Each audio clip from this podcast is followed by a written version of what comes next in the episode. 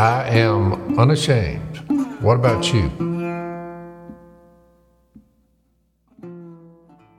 So, uh, duck season is officially over. But uh, I, I, we did. I did notice that we had the uh, Jay has the veterans hunt, and uh, by the time this airs, they will have done it. But uh, I think that's a really cool thing that um, I, I, don't know. Is it a state thing? Does every state? I'm not sure if every state does. They oh, have yeah. a, have uh, every Utah, state does. Oh yeah. They finally got that By one. the right. way, for some reason, maybe it was uh, a God thing, but uh, when the Army showed up, the Army guys, uh, Army, Marine Corps, Navy, they all came and they all went to the duck blind.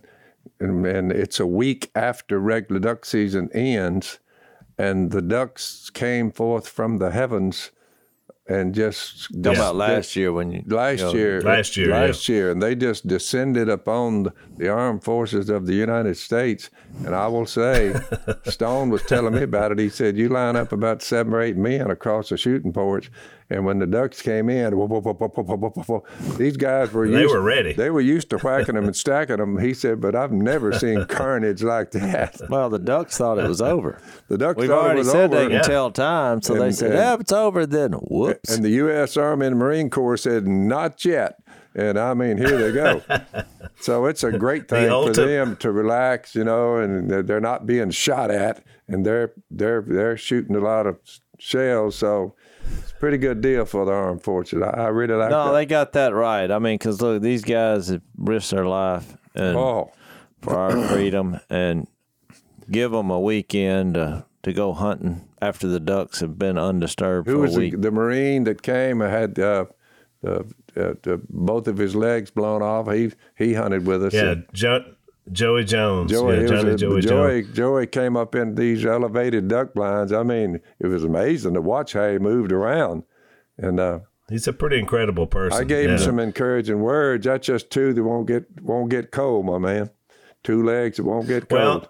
Well, and you know what's interesting about Joey is that he, you know, he lost his legs. He's a bomb technician, and but he has the best attitude of yep. Agreed. of anybody I know. Yep. In other words, he is positive about life, you know, and you, see him a lot on Fox News, but he's just a super dude. And uh. Matt Lyda brings his crew up every year. They're the Nine Lines guys, and uh, they built their whole business on a veteran business, kind of like Black Rifle Coffee. So, I mean, you know, look, we we love being able to support, Oh, like yeah. Jay said, pe- people that have served our country, and so I'm excited that the the the governor r- recognized that and allows these guys to have that special hunt. So uh, that's a neat thing. And then they also have a youth hunt, right, Jace? Where they Yeah. do. There's one. I think that's before season where you get a just the youth gets an opportunity, and that's kind of keeping generations of hunting going, yeah. which is a good idea.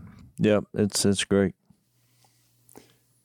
So we uh we are left off in uh First Corinthians eight, um, the last time that we were on the podcast, and uh is you know Paul is kind of entering in this um this next three chapters are about idolatry, but the different ways in which it affected the church. And so we started off with this particular one, which was about the people that were eating the meat, and some people who didn't really know and understand um, you know what they had in Christ. You know they were having issues with can we eat this? It's against our conscience. It's taking us back into idolatry. And so he's making this point as he starts off this whole section talking about it that you know you have to know what you know. Uh, not to sound like Donald Rumsfeld, Rumsfeld, but you have to know the ultimate uh, truth about Christ to not then be fearful and and that's kind of was the you know the gist of what we talked about last time. There were a couple of things, Jace, we didn't get to, which I thought was really interesting because we left off in verse seven, because he says not everyone knows this, which is the whole point, talking about you know that we serve Christ, so idols really don't mean anything anyway. Some people are still so accustomed to idols that when they eat such food, they think of it as having been sacrificed to an idol, and since their conscience is weak it is defiled. But food does not bring us near to God. We are no worse if we do not eat, and no better if we do. And it kind of reminds me of that verse where Paul said, you know, the kingdom of God is not about eating and drinking. I think that was back in Romans 14. Um, so, so it's that concept that it really shouldn't matter as as much as it matters. But I thought we might begin today by going back and taking a look at Acts 17 because to me, you know, Paul really starts out this whole idea of addressing this concept with the Greeks. You remember when he was on Mars Hill and we, we studied Acts and we talked about that that great sermon that he preached, you know, on, on Mars Hill uh, to the the Stoics and the Epicureans and you know all these famous you know philosophers The of brains. the day. But yeah, Let's see, uh, where is that? Act seventeen. Yeah, and uh, but but it's interesting. The reason I want to go back there, Jace, is he starts out by saying, "Men of Athens," verse twenty-two. Um, I, I can see that you're very religious, you know, which was kind of I thought interesting. It's almost like it's tongue in cheek, you know, like you got a lot of gods around here, you know, so Yeah. you're religious people. For as I walked around and looked carefully at your objects of worship, I even found an altar with this inscription to an unknown God. Now, what you worship as something unknown, I am going to proclaim to you. What a way to start a sermon. Re- oh, that's a good one. So I thought it was interesting that even back then in Athens, before he ever gets to Corinth, he has this idea that they had an affinity to the unknown. And he says, I want to make it known to you. Right. And so I, I think you could say that was safe with anybody like that doesn't really know. But then there's something about in all of us that says, you know, but I want to know and and that's kind of the what propels him to then start sharing the gospel with them. But I, I just found that fascinating because he, when he gets to Corinth, this whole thing is about you don't know, you don't know, you don't understand. I'm trying to give you something better. But his whole philosophy has been the ultimate mystery of of the one who created us. People yearn and want that. And so, how do we make that known to them? And so, I mean, I, I guess that's just a jumping off place for any time we're talking about who God is. Is you'll you'll get into all these things that you don't know, but if you know that, then you know enough to get you started. Yeah, not a lot of people uh, then and now. Uh, you say, but is the same mindset that the, when he spoke to all these brains, uh, when they heard about the resurrection of the dead, his final words were, He has set a day, God has, when He will judge the world with justice by the man He has appointed. He's speaking of Jesus. He's given proof of this to all men by raising up the dead. Al, how much how much has changed when they heard about the resurrection of the dead? Instead of saying, Yippee, there's a way off planet Earth alive, some of them sneered. They were like, ah, what this, what this babbler talking? About? I mean, but others said, we want to hear you again on this subject. At that, Paul left the council, and a few men. You say sometimes you know when you when you plant the seed, you never know where it's going, but the sneering it was there then, Al, and it's still here. You know, somebody looking me hollering about Jesus or you, there's a little sneering from time to time. You agree? Oh, get that Bible out of my britches. Well, some became followers of Paul and believed. And he named off a couple of them. Also, a woman named Damaris, a few guys. So he, he didn't harvest a great number, but he did plant the seed and won a few over. And the preaching of Jesus is still is still there to this day, all the way over to us, the islands, all the way over to us in the New World, and uh, and Jesus still is being preached, and some are sneering to this day because they don't think it worthwhile to retain the knowledge of God, and some are, are some are embracing Him. It's uh, quite the story, Al. Well, what I was going to say is, It is. Uh, you know, most of the time when people read something like First Corinthians eight, they just think, well, this doesn't apply because you know when I went over to Greece and looked and just read about their history, I mean, this is you just think of all the knowledge and the movies we've gotten from Greek history and the Greek Oh, yeah. gods and all these different gods that they just made up. Oh You yeah. know, the god of thunder and light and whatever. You know, you just I don't know the top ten Greek gods because they Old- just made old Zeus was there, I think. yeah, they just made them up. But I read an article not too long ago about modern day idolatry and just they had a list, and I'll give them to you and just to just to see. But because now in our culture, basically what fascinated me about this was it was more like what we read in James three, where it talked about the two wisdoms from heaven whether you get your identity from God or whether you just do it for yourself. And really, that's what it seems like it's changed now. I mean, number 10 was fame, which they talked about. Now, the, the biggest thing people are looking for as far as a job is just to become famous on the internet. Yep. I mean, that is your job. You just promote yourself, and that's all you think about. And hopefully, you get if you do something quirky enough and it goes viral, you'll make a lot of money. You know, which it it becomes an idol, which is something that you, when you try to define idolatry, it's something that you elevate to a godlike position in your life.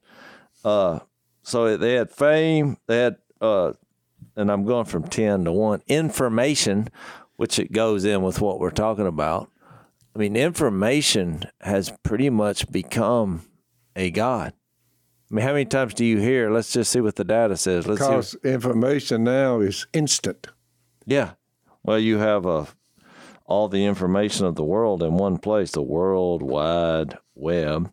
Yep. Then phones. But you know what's funny though, Jace? But, but, but back before you leave information, what's funny about that is say it like data, like it's all yeah, everybody can understand this.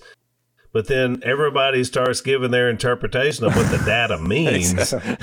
and then we got, you know, this guy's misinformation and this guy doesn't know what he's talking about. And not- so, not to- you know, you're, it is an idol, but it's a shaky idol, you know? and not to say all these things can't be used for the good.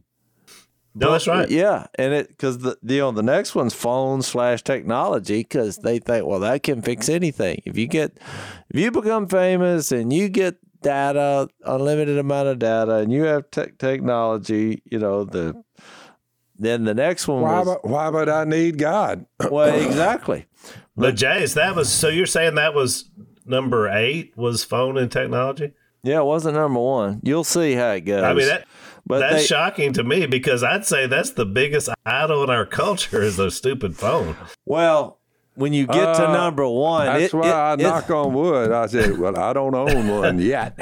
but I think this was pretty clever because all these things you're going to see funnels toward the exalt Okay. exaltation of yourself. Yep. So, I mean, I'm going ahead and giving you number one, which is your personal identity. Yeah. I mean, that is the God. But Oh wow! So you, number you seven- are your own guy. well, right. And I really believe that. I mean, I think this is the way people function in Yeah, I think you're right. the largest herd. Number seven is comfort. And you say, well, how can comfort be an idol? People don't want to be uncomfortable. yeah, I mean, that that becomes the God. We don't want to go through difficulty and challenges, and but like we said last podcast, a lot of that contributed to gave God the right platform for us to be launched by Him and His power to do His work.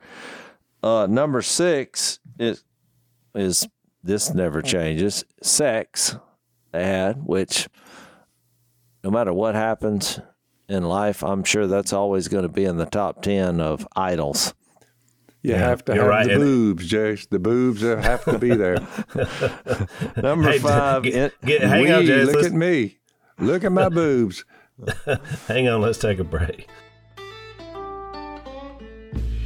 So one of our sponsors, American Home Shield. Uh, one thing I like about them is that they've been around a long time. They've been uh, in business for over 50 years, and they help protect your household budget Uh, but when things go out, I mean, the, they're going to provide a way to be able to replace things. And, you know, sometimes a, a big item, you know, a, a, dryer, your air conditioner, something happens, you know, it's hard to be able to have the money to afford to pay for that to be fixed. And that's what these guys do. Uh, if they can't repair a covered item, they'll replace it. Service fees, limitations, exclusion apply. But these guys are really good to help with these things. And what they're doing is they're offering $50 off their most comprehensive plan if you check these guys out now, you go to there. It's called American Home Shield, and you go to ahs dot com slash Phil. You're going to save fifty dollars uh, off your initial uh, sign up. It's ahs dot com slash Phil. Fifty dollars off any plan. Uh, service fees, limitations, exclusions do apply, but you see the plan for details. American Home Shield. Be sure with the shield.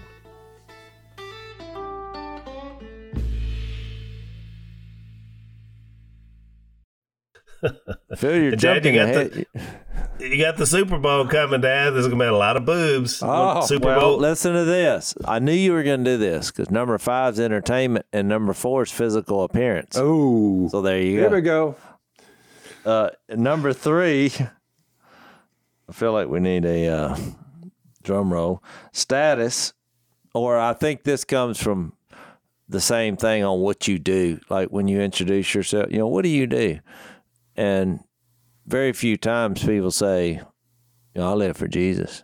I mean, they usually say, I'm a plumber, I'm a pilot, I'm a, because that, that is what you become, which is leading us to number plus, one. Plus, Jason, another one on the status in our current culture would be how many followers you have on Instagram. Um, well, exactly. You know, how many likes you got on a certain tweet or post. I mean, that's that's a status now you mentioned the young people; they call them influencers. There, they they they they make a living. I mean, they make some of millions of dollars off of yep. just taking pictures of themselves on the internet. Yep. Number two, money, material things, and number one, like I said, is identity. And my only point to go through all that was to say whether you make up a god in, in the Greek culture, or you make up of a bunch of gods. I mean, I got this idea to look that up when he said in verse five, for even if there are so-called gods, whether in heaven or on earth, as indeed there are many gods and many lords.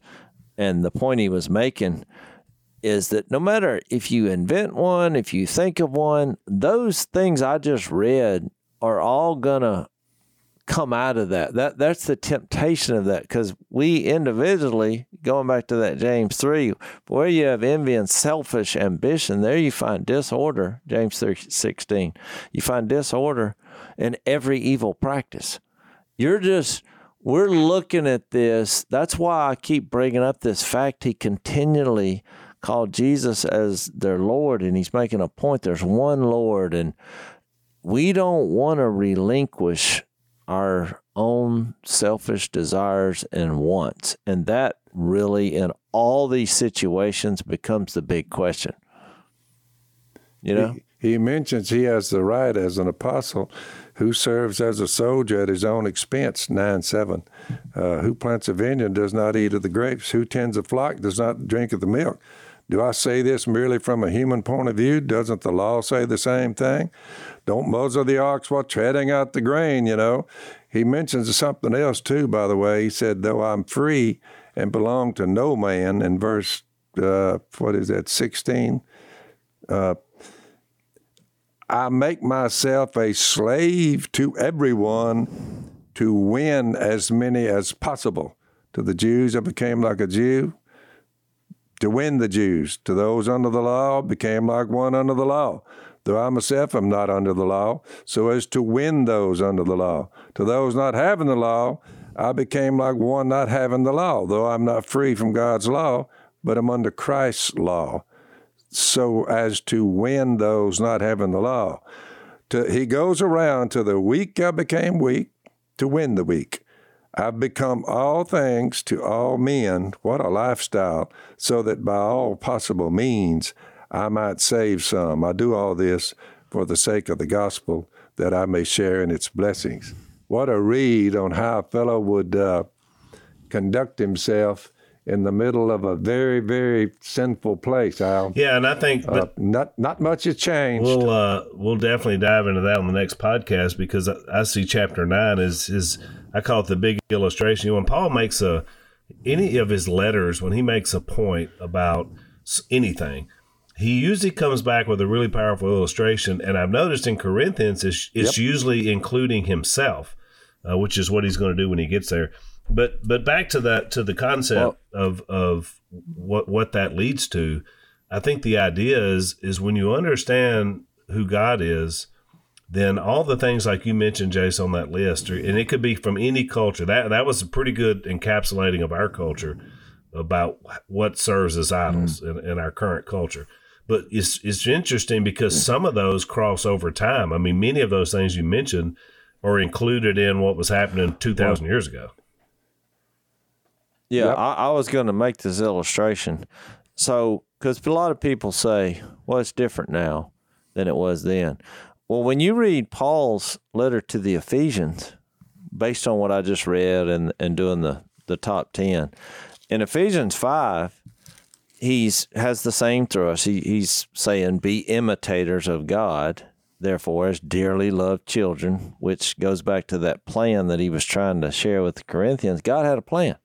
He made sons and daughters, and he wants to live with a forever family forever. That is the plan. You're you're created male and female for what reason? To become because you were made sons and daughters of God. He sent Jesus to bring his sons and daughters back. So he starts with the same theme and live a life of love, same point that he's given them. It's knowledge puffs up, but love builds up. Just as Christ loved us and gave himself up for us as a fragrant offering and sacrifice to God.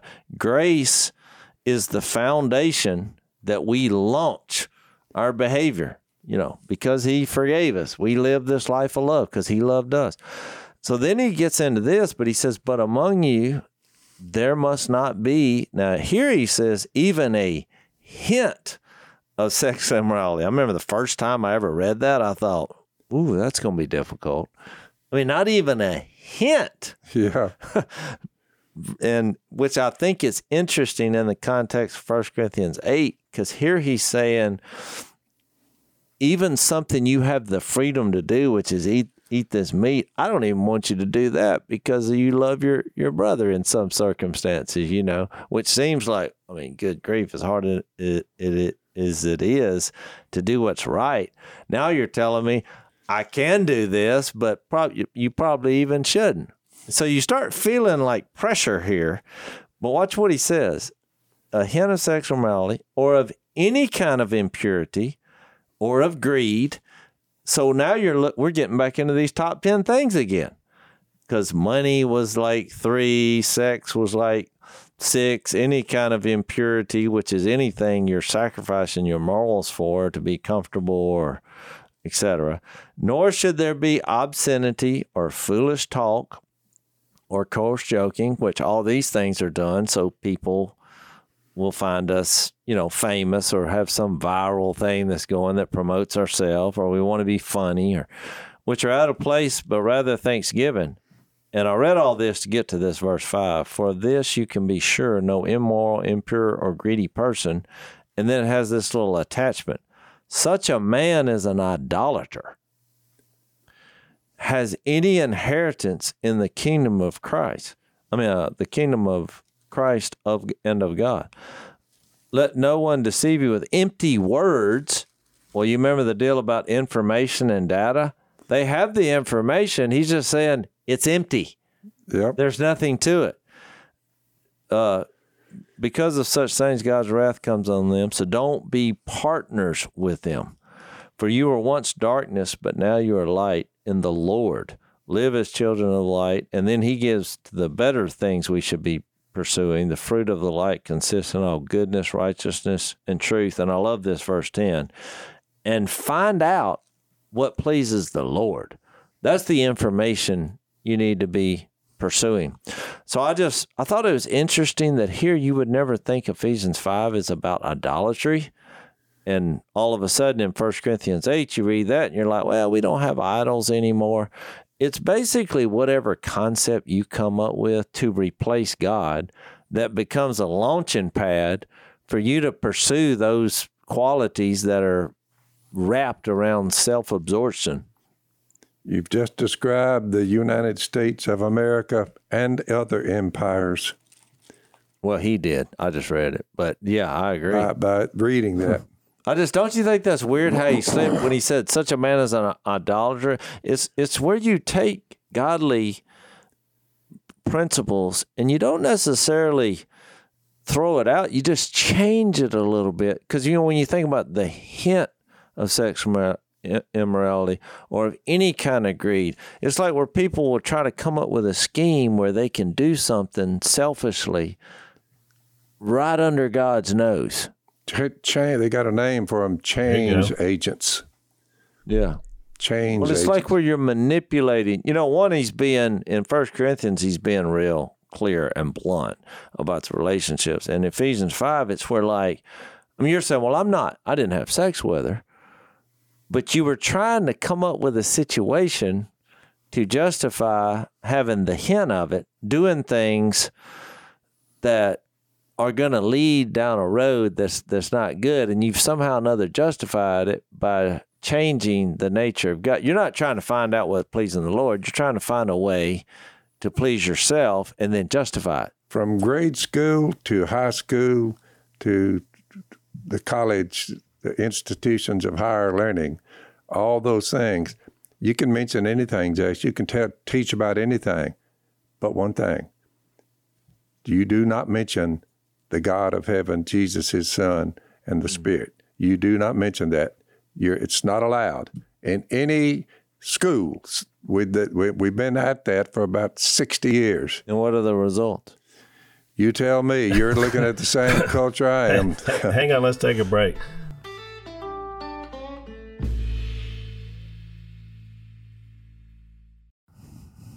No, I think you're exactly right, Dad. And you know what's interesting is that's happened in a fairly short amount of time in our culture because Amazingly short. all the Ivy League schools, the big ones, Harvard, Yale, all of them, they were schools of preaching.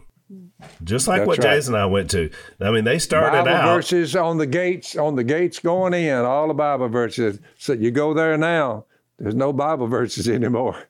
I mean, they were teaching jargon.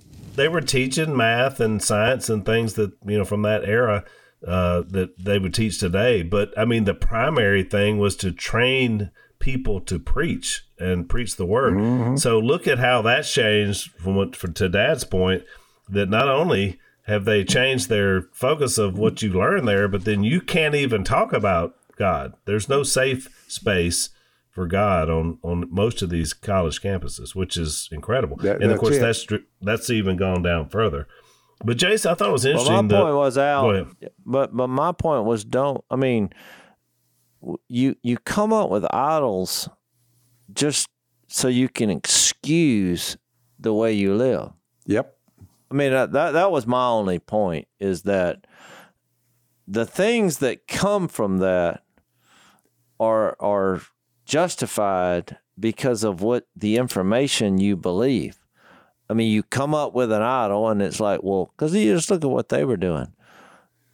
I mean, they're whether it was sacrificing animals to some made up idol, or the, it, back in their day, they actually would have, you know, what they call those Asherah poles or whatever, and their idol, they would say, you know, this belief system says that we are to have sex as a sacrifice to this idol under this pole.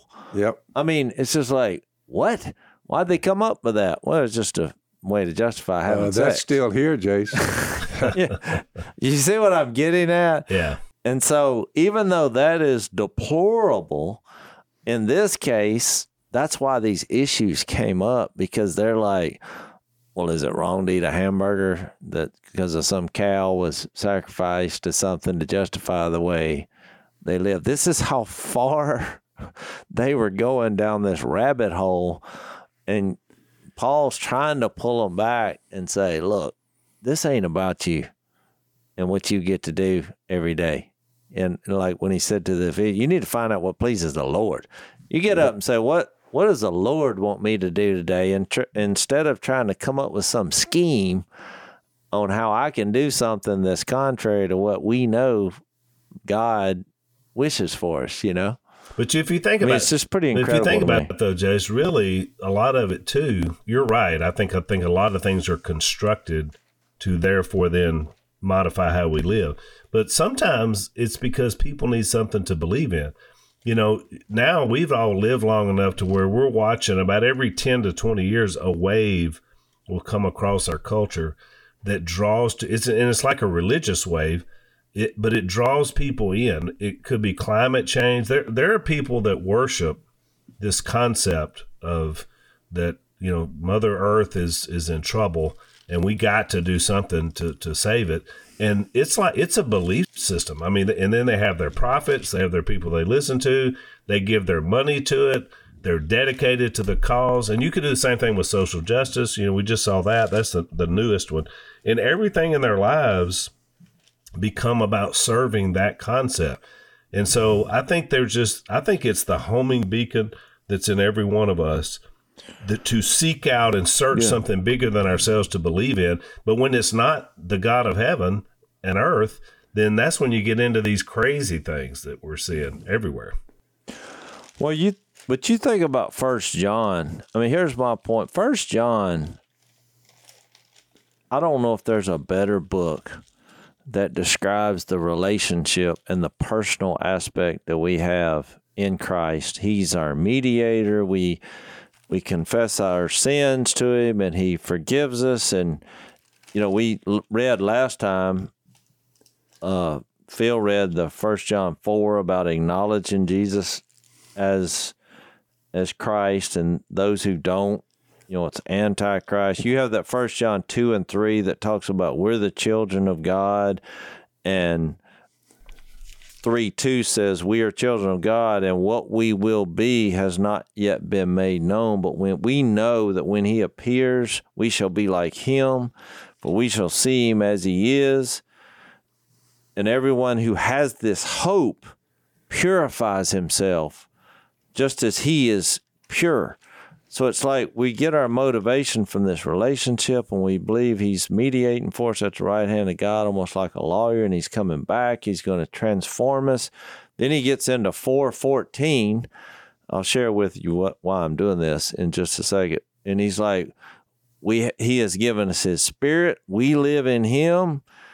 He lives in us even in verse uh, after he says God is love, and he said, This is love for God, not that you love him. That was in chapter three, but he loved us.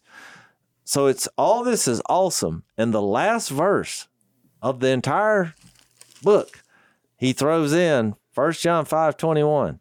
Dear children, keep yourselves from idols. You, you want to, it's like there's one little verse at the end is like, don't screw up this relationship that you have and the hope that you have and the launching pad for purity in your life.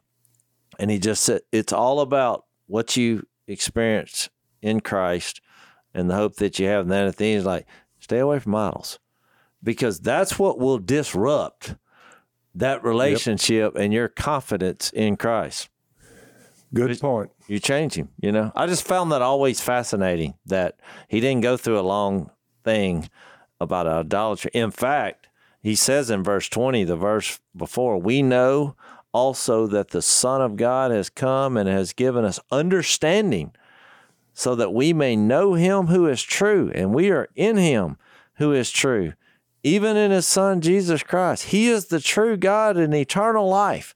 So you'd think that would be the way to end it. Then he says, Dear children, keep yourselves from idols.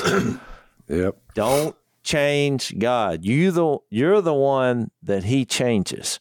When you try to change him, bad things happen in societies and in your life. No, I agree. Yep. Cultures I agree collapse 100. because percent of Let's take a break.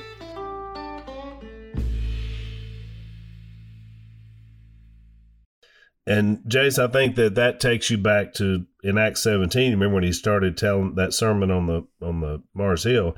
He said, "The God who made," in verse 24, "the God who made the world and everything in it is the Lord of heaven and earth and does not live in temples made by built by hands. In fact, he's not served by human hands as if he needed anything, because he himself gives all men life and breath and everything else.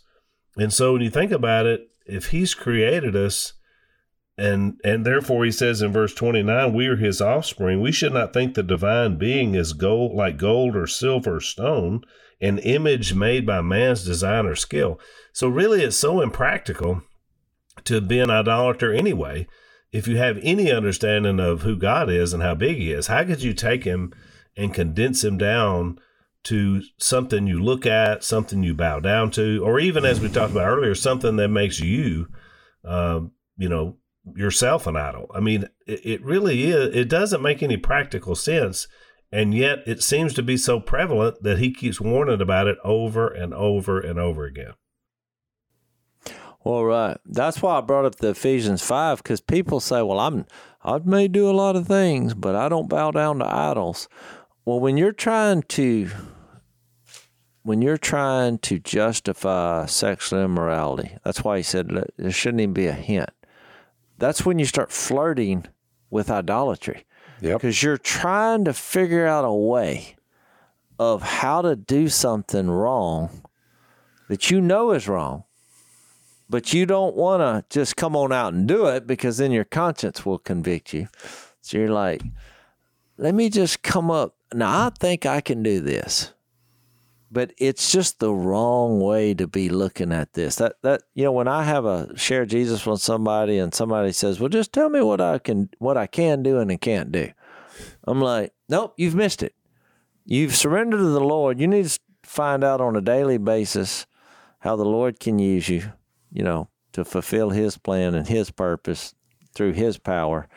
And not try to figure out like you're taking some course and, and, and just I'm going to do the least amount possible so that he'll save me in the end, but I can still be as comfortable as possible and live like I want to. Yep. But it's yep, it's a mess. Yeah, that's the contrast. it's kind of that idea, Jace, that if you it, there's there's one thing about knowing that or, or maybe hoping that there's some bigger entity out there that you know maybe there is a being that created everything and then loving him and dedicating your life to him and that's what we're talking about is the difference.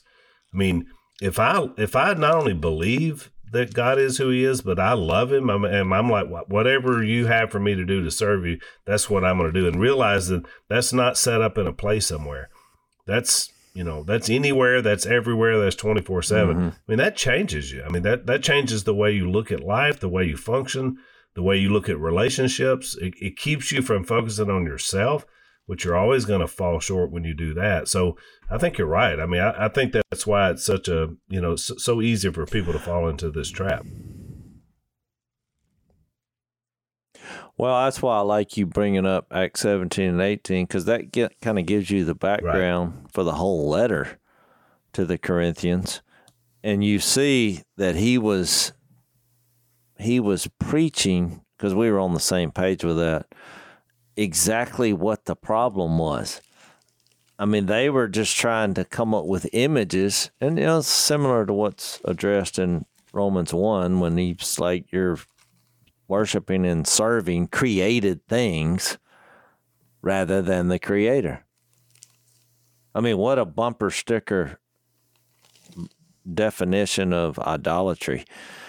You're creating things instead of ultimately finding the creator. Yeah, and, and, I, really and again, I think people to. that that really don't submit, they they have that need to be able to do that. Which is why you mentioned Romans. I mean, it's the same. He was going through the same thing with them. Romans fourteen. He had a similar chapter to what we're dealing with here in in First Corinthians eight. And how do you deal with your brothers and sisters who who aren't who haven't come along as far as you in terms of maturity? To understand that just you know they could they shouldn't have the mind they shouldn't even be worried about this. They should be looking at it like oh this is crazy. I mean there are there's no such thing as idol so someone sacrifices meat winds up at the meat market and i eat it that makes no difference. But they mm-hmm. did have that problem. You know they they did still struggle with that. So it becomes that deal about how do we yeah. deal with it? Well that's the, the Yeah, that's the that's the thing. When you when you change God, you and that's called idolatry. It's because you don't want to change based on Correct. who the creator Correct. is. God doesn't change. Yep. You know, that verse Hebrews thirteen eight, Jesus Christ is the same yesterday, today, and forever. Well, that verse just sent me up on about a ten year journey to right. figure out what That's in right. the world does that mean. but I realized that once you acknowledge that in the eternal nature of who God is, and that all His qualities are pure and are unchangeable. You know that Hebrews six, where His, it's impossible for His nature to change, which also includes that He cannot lie. Just think about it. When that Hebrews six says it's impossible for God to lie, if you were going to take knowledge and information, you need to be getting it from a being that it's impossible for him to lie. That's the problem I have with trusting science because science came from scientists or any kind of information. I'm like, all people make mistakes. So if I go all in on whatever information, I can look at it, I can I can view it. But if you go all in on that and humans came up with it, there is a chance that they're wrong or that they're lying. So that's why I love that when you brought up the Acts 17, because he says in 29, which is the same theme he's promoting at the church in Corinth, we're God's offspring. We shouldn't think that he is like an image by man's design and skill, because that would be a created thing. Then he says, in the past, God overlooked such ignorance, but now he commands all people to do what? For them to change, to repent. That's what repentance means to make a, a decision to change. So we're the ones that do the changing and the conforming and the surrendering based on who he is. You know what the you know what the kicker is in all of this? Speaking of First John, this is love that we loved, not that that we love God, but that He loved us, sent His Son as a atoning sacrifice for our sins. Dear friends, since God so loved us, we also are to love one another. The kicker in all this, Al, is is profound. No one has ever seen God. But if we love each other, God lives in us and his love is made complete in us. He ends it up by saying, Anyone who does not love his brother whom he has seen, and I mean, it's hatred gone amok all in the United States of America. Anyone who does not love his brother whom he has seen cannot love God whom he has not seen. So he's given us this command whoever loves God must also love his brother. I mentioned somewhere earlier, uh, we have a love deficit among the people of the United States, each other. We quit loving one another years ago, and now it's full blown, and we're reaping what we have sown if there's no love there, I remember being raised in the 40s and 50s.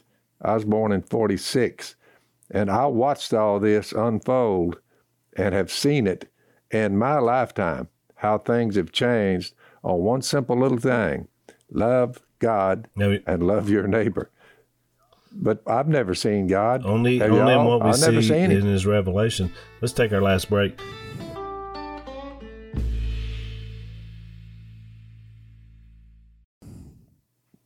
You see uh, the impact he's had, and it's all good. But you say, boy, it- it's it's a it's a tough sale, loving God and loving each other. Jace, you remember that Dad just read that verse? Do you remember who used to quote that all the time to us when we were fighting? Yeah, our grandma. Yeah. But she would she would do it because of the physical brother. We would be fighting. Every time we had a fight, she'd say, I mean, how are you gonna love God? You know, How are you gonna love your have it, brothers? You can't love your brother. That's right. She quoted Yeah. that verse constantly, trying to get to shape our behavior. But you know, it's funny. I, I can still hear that. It's a profound verse. It is a profound verse. Yeah, it verse, really and, and really, and and. and He's invisible. in our last few minutes, I'll read this last section of the First Corinthians eight because because it goes to what you just said, Dad. In verse 9, out of all this, Paul says, Be careful, however, that the exercise of your freedom does not become a stumbling block to the weak. For if anyone with a weak conscience sees that you have this knowledge, eating in an idol's, uh, an idol's temple, won't he be emboldened to eat what has been sacrificed to idols? So this weak brother for whom Christ died is destroyed by your knowledge. When you sin against your brother in this way and wound their weak conscience, you sin against Christ. That's pretty bold. Therefore, he says, Yep. if what I eat causes my brother to fall into sin, I'll never eat meat again, so that I will not cause him uh, to fall. So, I, I, Yep. And now that was my whole point about about love never destroys, but knowledge can. You can use knowledge to destroy somebody, Oh, very much so. whether it's true or not. That's right. But I mean, I think that's the fundamental principle he's here. Even though you have freedom and we can exercise that, and you say, "Well, who cares about him? I'm doing right." No, that that's not what he's saying. We're to love everybody, even if we have to sacrifice something that we could actually do that was legal and right. Yep. I mean, and I think, that's it pretty also shows you It that is. the powerful part about being a part of the community of Christ in the body of Christ is that we should always be looking on what helps other people, what builds other people up, what you know get, brings people peace, not chaos. You know, we mentioned earlier about all these different idolatry ideas and ideologies that go on, and you notice most of them, the thing they have in common is they bring chaos. They bring destruction. They bring violence. They bring, I mean, all those things are results of what happens when you don't have the right focus. And I think here in this context, you're seeing that what it should be is bringing people that which is good and, and makes them feel better about themselves, not worse. Yeah. Well, I think too when you're acknowledging that God knows us, like he said in eight three, then that should spurn us to study hard so we know exactly you know we can make informed decisions on some of these things that are tough situations. And also think that we should use other brothers and sisters who are more mature in the faith to get what they think in certain situations. But you're never going to do all that unless you have a humble spirit. I mean, it reminds me of that uh you know that story a preacher story or whatever about a kid who was scared he was having nightmares you know and he was hollering as his parents came up there and they said well let's pray about it and he was like well i would kind of prefer somebody with some skin to help me out here, you know, because he was like, I mean, a little kid, he's like, what's that praying to some uh, something I can't see? I, I really think there's a monster in my closet here. I mean, and I say that to say, I think God realized that we were going to be like that. And so that's why he became somebody with skin, Jesus, that we could actually read on what God is like. And the greatest thing about Jesus is he could make those statements. Can any of you prove me guilty of sin? I mean, you just think he got everything right he, in every situation. Will you just absorbing yourself with his life just through reading the Gospels? It really does get your focus and attention off yourself and see how you should react in certain situations when it comes to loving people. I love what the Apostle Paul said to Timothy, 1 Timothy 1.15. Here's a trustworthy saying that deserves full acceptance. Christ Jesus came into the world to save sinners, of whom I am the worst. But for that very reason, I was shown mercy so that in me, the worst of sinners, Christ Jesus might display his unlimited patience, which you brought up, as an example for those who would believe on him and receive eternal life. Now, to the King eternal, check this out immortal, invisible, the only God, be honor and glory forever and ever. Amen. Pretty amazing. No one's ever seen him. I've never Yeah. seen him. Have you, Jace? Only in the red letters that I read. Yep. It's when it said John 1:17 said, "No one has ever seen God, but God, the one and only Son, has I made like him that. known." God, Jesus is God with skin Here on. we are. You know, it, and and what he does is, to your point, Jace, is he takes away fear. Um, you know, everything you saw in the Old Testament, it was everything was fearful. Uh, even even those that believed in Yahweh, they were still full of fear. Uh, they were afraid to even be near. That original little, yeah, Moses gave a little speech. He said, they said, don't let him Yeah. speak again because we're all dead. He said, oh, he's just doing that to keep y'all right. from sinning. No, that's right. But and Jesus says, work. "Fear not," which is powerful. All right, we're out of time. We're out of time. But we're gonna have uh, our Yep. unashamed overtime coming up. This is your last chance uh, to get fifteen dollars off the one-year subscription. Today's your last opportunity. So go to blazetv.com/slash unashamed. Use the code more unashamed. Get that fifteen dollars off. Get signed up, and you can listen to our overtime segment. So check it out. Thanks for listening to the Unashamed podcast. Help us out by rating us on iTunes.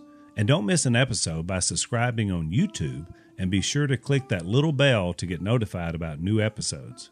And for even more content that you won't get anywhere else, subscribe to Blaze TV at blazetv.com slash unashamed.